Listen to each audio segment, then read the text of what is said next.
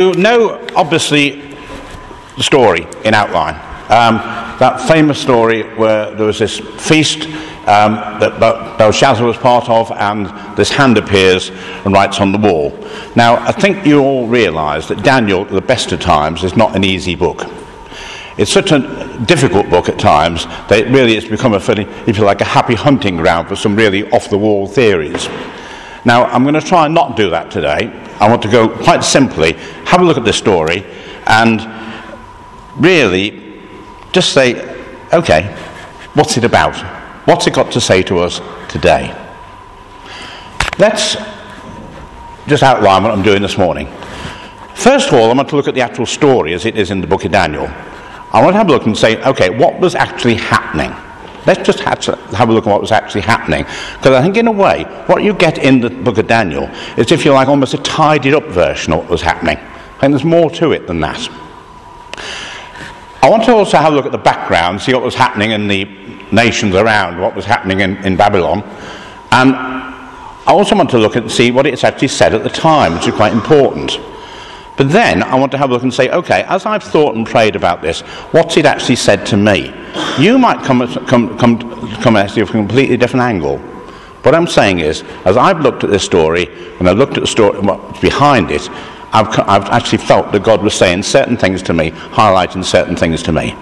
Happy with that? Okay. So let's have a look and let's listen, rather. There's 12 verses. Daniel 5. Verses 1 to 12.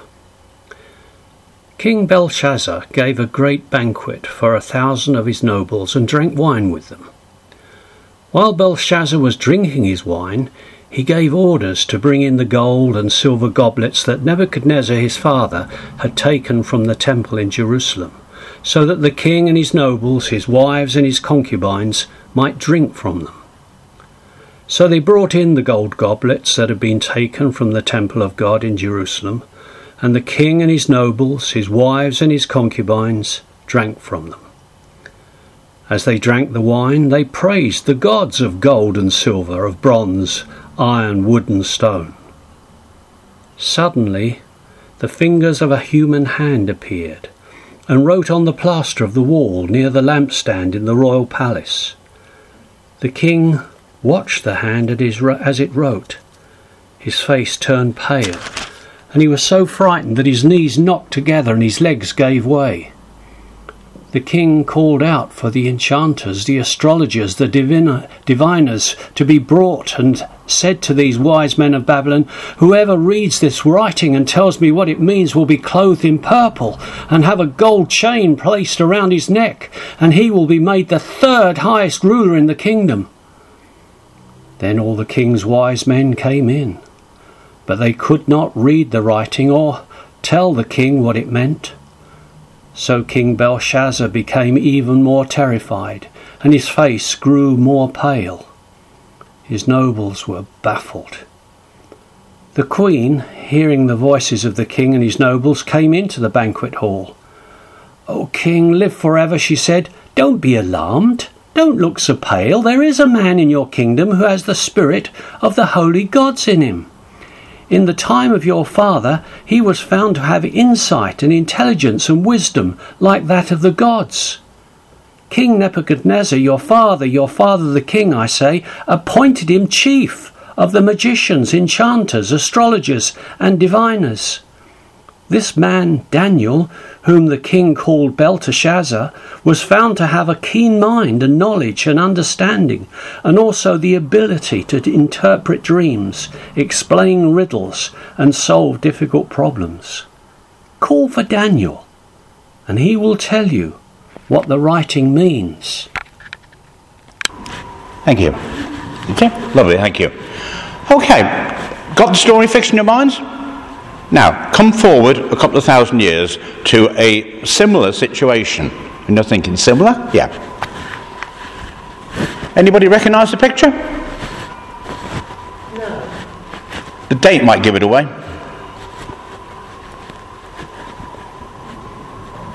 Any idea? Sorry? Must be birth.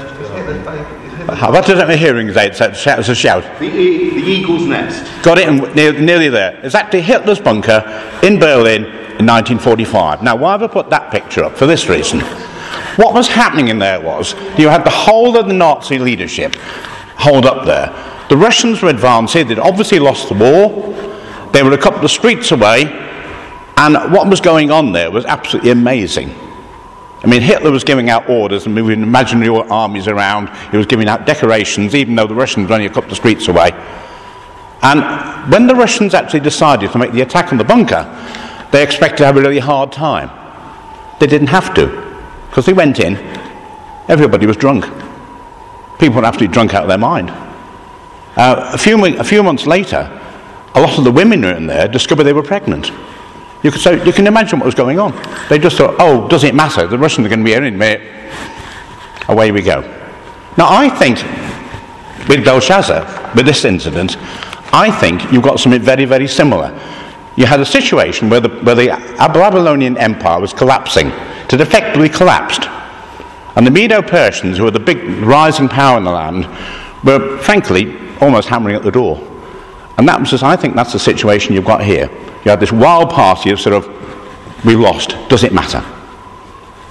Now, let me just fill in what I think happens here. Let's just see chapter 5. Well, the first 12 chapters we just had read to us, and I've deliberately called it a drunken orgy. That's what I think it was. And the hand, and we're going to have to ask, okay, what does it mean? Next bit is the interpretation. Now keep the word interpretation in your mind. It's an interpretation, it's not a translation of the words that appeared. Say more about that in a minute. And finally, the death of Belshazzar and the Medo-Persians take over. Okay, now, let's have a look and just see what's happening in a wider context. Quick history lesson.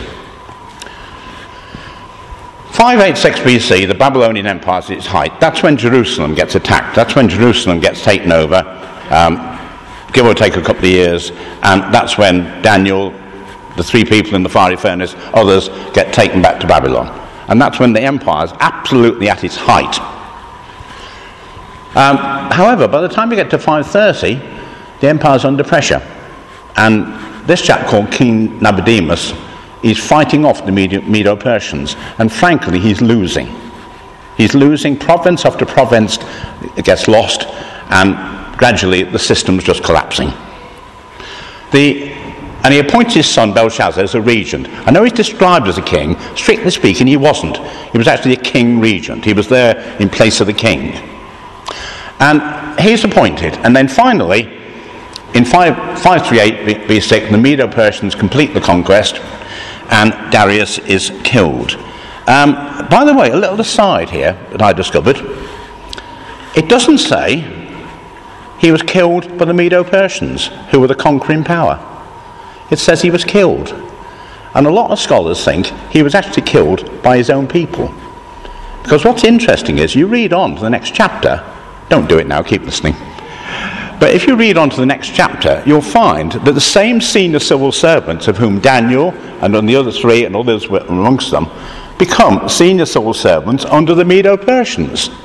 And the suggestion is that you don't actually see the Medo-Persian army marching in and taking over and smashing the place up. What you actually see is the Babylonians particularly, and in particular the senior civil servants, who are mainly Jewish, actually saying, we've killed him off, come on in.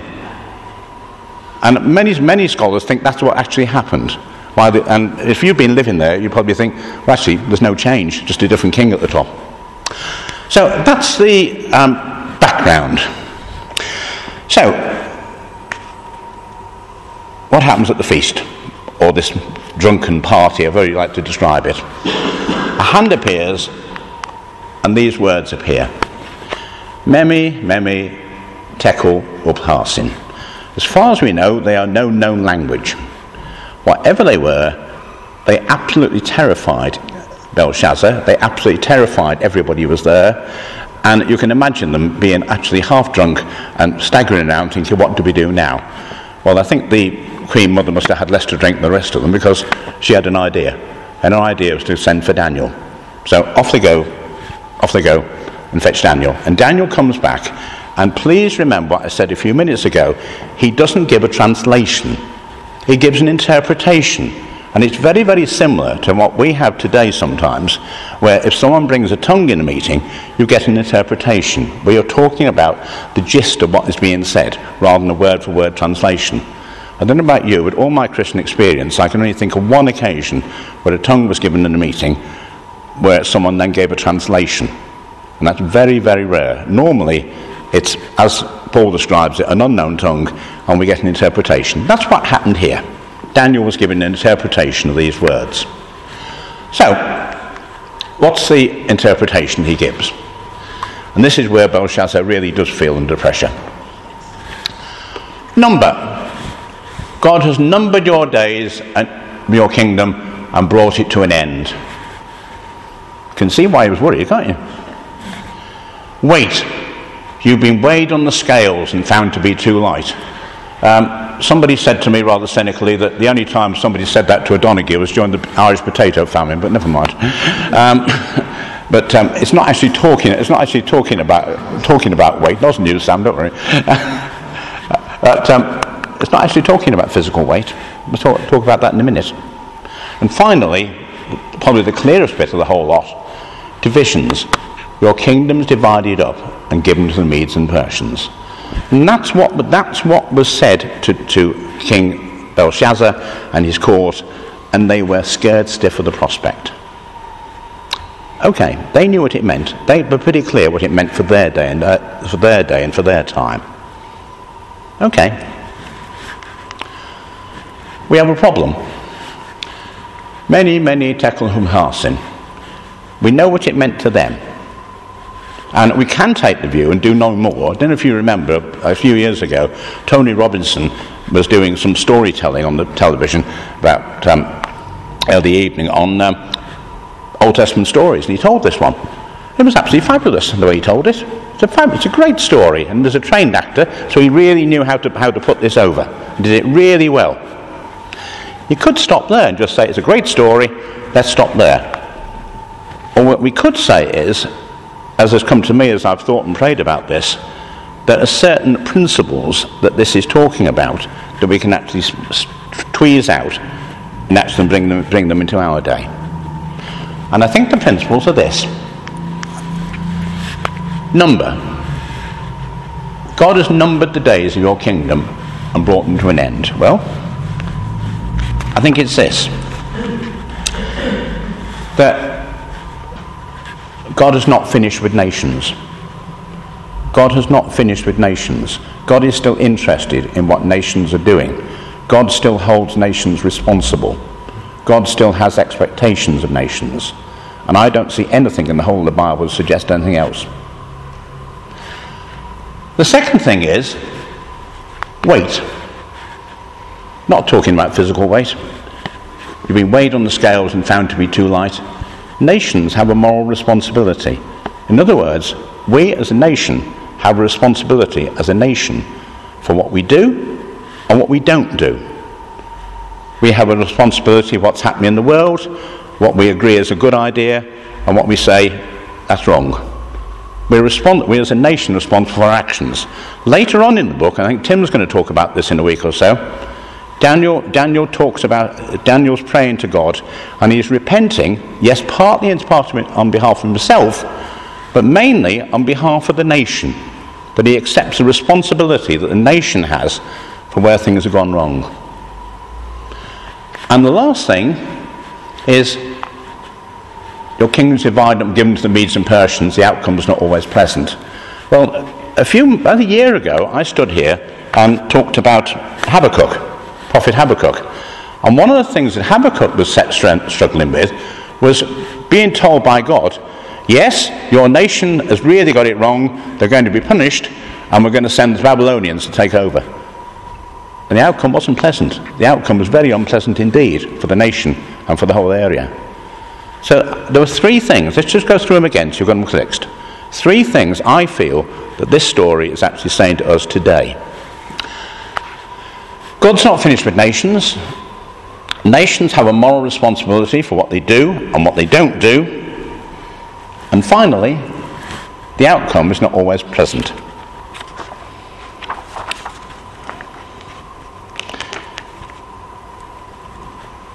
Now, over the years, there have been a lot of nations and organizations that have set themselves up almost as God, or at least equal with God, or said, we are worthy of worship, we're worthy of absolute obedience. I picked out a few verses, and I could reasonably be accused here of taking some of them out of context. Yeah, I know. But you please find others. Please have a look at this and see if I'm right. Please don't take my word for it. But in Psalms, it says this: He rules by his might forever. His eyes keep watch on the nations. Let not the rebellious exalt themselves. And again, look at that in the context. He's talking about all the nations of the world. He rules by his might forever. His eyes keep watch on the nations. Not just the nation of Israel. His eyes keep watch on the nations. Acts 17, Paul speaking. He made from one man every nation of mankind to live on the face of the earth, having determined their appointed times and the boundaries of their habitation. And what it's saying is this, that the formation of nations isn't just a matter of chance, it isn't just a matter of men making up their mind, but it's to do with God overseeing the event, at the very least. And finally, another psalm, Psalm 22, another psalmist probably writing, probably not the same one as the first one. For the kingdom is the Lord's, and he disregards all the nations? No. He rules over all the nations. Now, that's pretty powerful stuff, you know. That really is pretty powerful stuff. Just think about your history. There have been lots of organisations and individuals who have set themselves up over the last 2,000 years or so, and probably go back further, have set themselves up at least as equal with God. What have you got in the Roman Empire? Well, in the Roman Empire, for the last couple of hundred years of its existence, the chief god was Caesar. And what did the Christians fall out on? Because they would not sacrifice to Caesar. The Roman Emperor effectively set themselves up as God. Third Reich, Nazism. It's interesting. People think that the Third Reich was just a political system that was trying to take over Europe. Well, it was. It was also a religious system. And you look at the big rallies they held. I'm sorry, they're religious events. It was a religious event that was trying to offer an alternative faith to Christianity, going back to the pagan roots in Germany. Soviet system. One of the first things that the Soviets did when they took over in 1920 was they demolished a very large and rather beautiful cathedral in Moscow and built in its place a museum of atheism. One of the good things, I think, that the present Russian government has done is they've demolished that and built a rather beautiful cathedral in its place.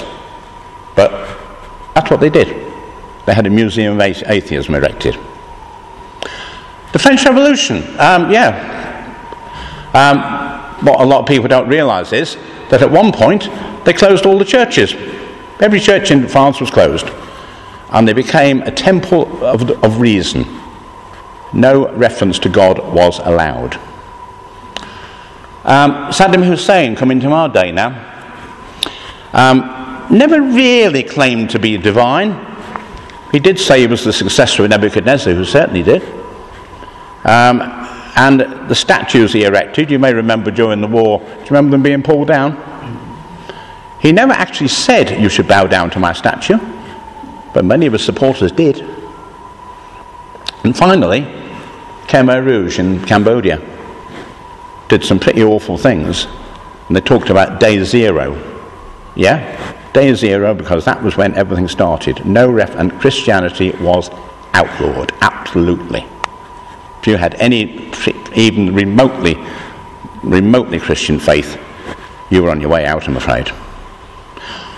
All those things have disappeared. And sometimes you can't explain it. I can't prove this, but looking at those events and looking at some of the things which are frankly inexplicable, I think you can put up a very good case for saying this was the judgment of God working. I really do believe that the battering and the awful things that happened to Germany at the end of the Second World War, I honestly believe that was a judgment. I can't explain it any other way. The events of the Soviet Union, when that collapsed, are really even more interesting. Can you remember back as far as 1990? Think, cast your mind back a bit. 1990, when the Soviet Union collapsed. One of the things that started it was a street protest in Berlin, and the head of the KGB in Berlin, the Russian Secret Service, put an urgent plea in saying, can we send the tanks out onto the streets as we've done twice before? And the order came back, no, we can't. And that was a complete reverse of what had been the policy for the previous 50 years. And basically, the Soviet Union collapsed. It was almost as if something had shifted. Something had shifted, then said, no, this is at an end. You might be interested to know, by the way, the head of the KGB in Berlin was a chap called Vladimir Putin. Went on to do some interesting things after that. But that's a fact. Do you see what I'm saying? You've got these events where things have happened, you can't explain them. Or you can try to explain them, but something's clearly shifted, something's clearly changed.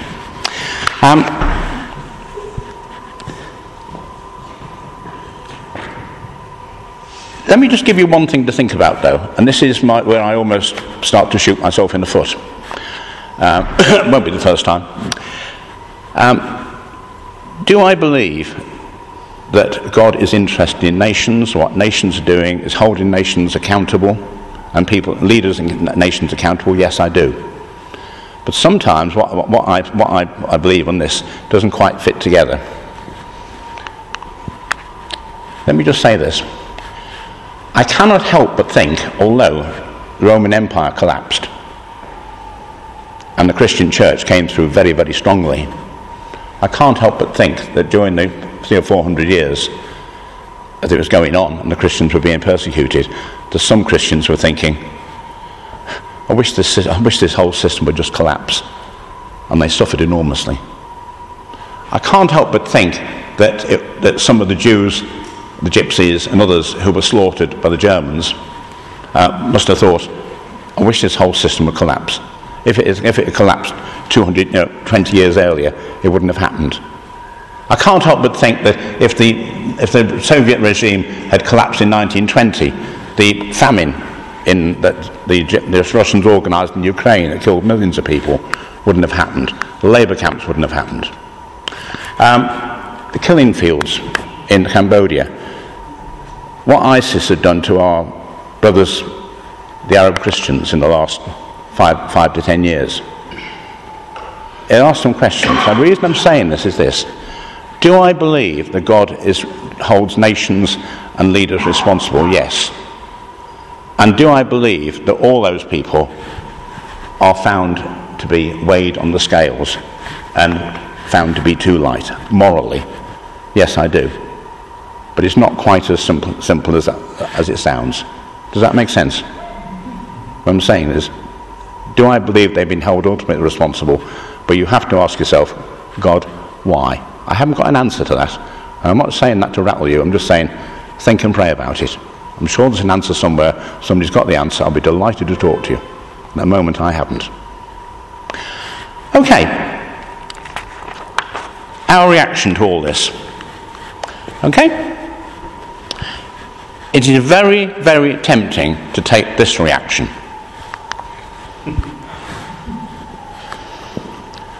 See no evil, hear no evil, speak no evil. In other words, God, it's too much for me. I can't cope with it. And those questions I've just raised, I cope with that, can't cope with them either. I can't. No, I just, God, I know you're responsible for. You hold the nations responsible, and I know you've got plans for the nations, but hell, I can't cope. Keith started to hint about this earlier when he said something about sometimes you think, oh Lord, I can't face the news tonight. See no evil, hear no evil. I think Paul started to suggest what our reaction could be.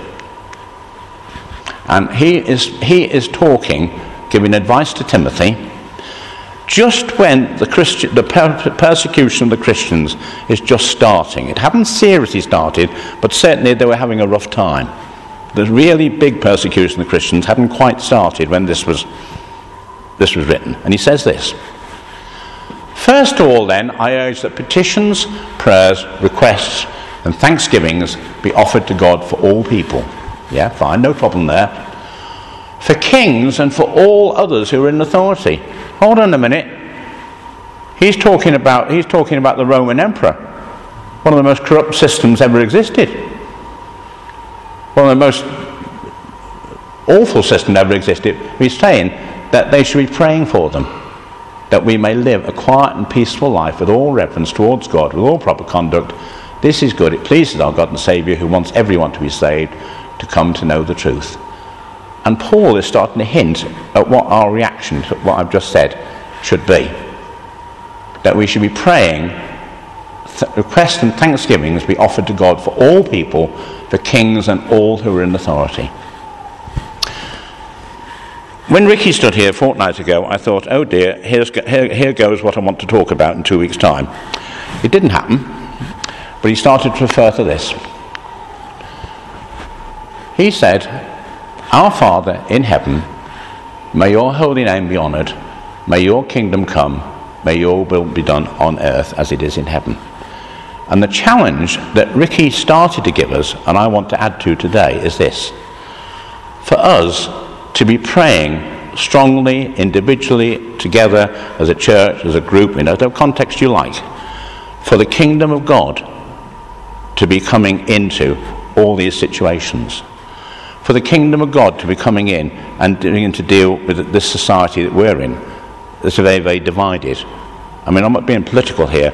I can't ever think of our society in this country being as divided as it is at the moment over a whole host of issues. No, we're asking for the kingdom of God to come in, for the kingdom of God, for us to bring the kingdom of God into these situations. We're asking for the kingdom of God to come into the whole mess that Brexit is, whether you think it's a good thing or a bad thing. We're asking for the kingdom of God to come into the crime wave we seem to have in certain areas. We're also asking for the kingdom of God to come into places like that cockpit that happens to be in the Middle East, where, you know, can you see a solution to the Middle East? Donald Trump seemed to think he can. Well, I'm sorry. If he thinks that, he's the latest one. People have got it very, very wrong over many years. We're asking for the kingdom of God to come in there. We're asking for the kingdom of God to come into the refugee crisis. We're asking for the kingdom of God to come into the situation we have in what common is called now, what used to be called Burma, where you've got wholesale slaughter of certain racial groups. We're asking for the kingdom of God to come in. This is not a soft option. This is actually our praying into these situations, but where possible, working into those situations. We might not be able to do anything about what's going on directly in whatever Burma's called now. Myanmar. Myanmar. Thank you. Heard that, ma'am? Right. Whatever it's called again. But we might be able to do something about what's happening in our society. Is that making sense? Can I ask Pete what you're doing at the moment? So I didn't warn you about this. But what are you doing in schools at the moment? Trying to be a school pastor. Can I pull you out? I didn't warn this man about this, by the way, so apologies for this. So what will you be doing as a school pastor? I'm going into secondary schools and just being a singing aid to kids who want to talk, to signpost where necessary, signpost to various agencies or whatever who could help them, but basically just being a non-judgmental listening ear to them. Okay. Is that bringing the kingdom of God in? I would hope so, yes. Tell me how. Well, it's expressing, hopefully it's expressing the love of God that's in my heart out to kids who may never have felt that love. Have I given you a good example? How in our society here and now? Pete, street pastors. Doing it at the moment? No. I haven't warned these people though, so apologies for this. Not at the moment, because we're tied up with Joplin, and I'll be moving back to doing sheep pasturing now that Joplin's finished. But it is very much being available to listen without making judgments. That by the grace of God go I to be walking on the streets. There's so many homeless people, so many people out there without hope, and if we're able to share some hope with those people and listen to them, I believe that's doing God's work. Thank you. See what I mean? It's bringing the kingdom of God into where we are now. It's also praying for the kingdom of God to be released in places like the Middle East and other trouble spots around the world. Let me just quote a man who's rapidly becoming a bit of a hero of mine.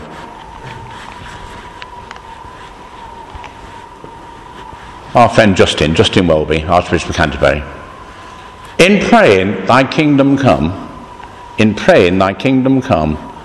we all commit to, what do you think comes next?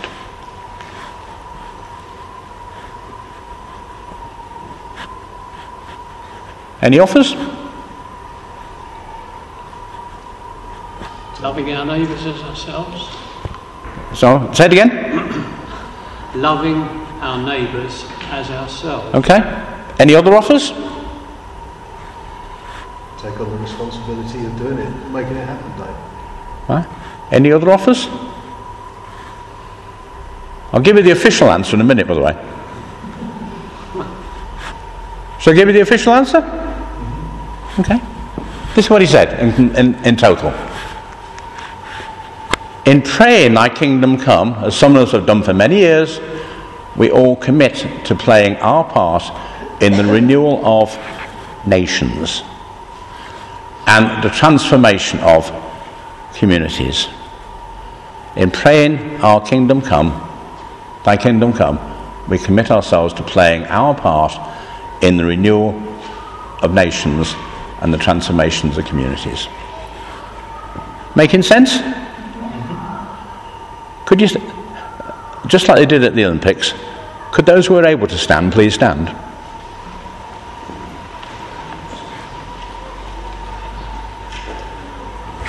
Because to sum up, I'd like us to say a prayer together, and I've deliberately picked a version of the prayer that you might not know, because what we've done is we moved from there, from the handwriting on the wall and all the implications there, to our praying and our working into our nation and into our world.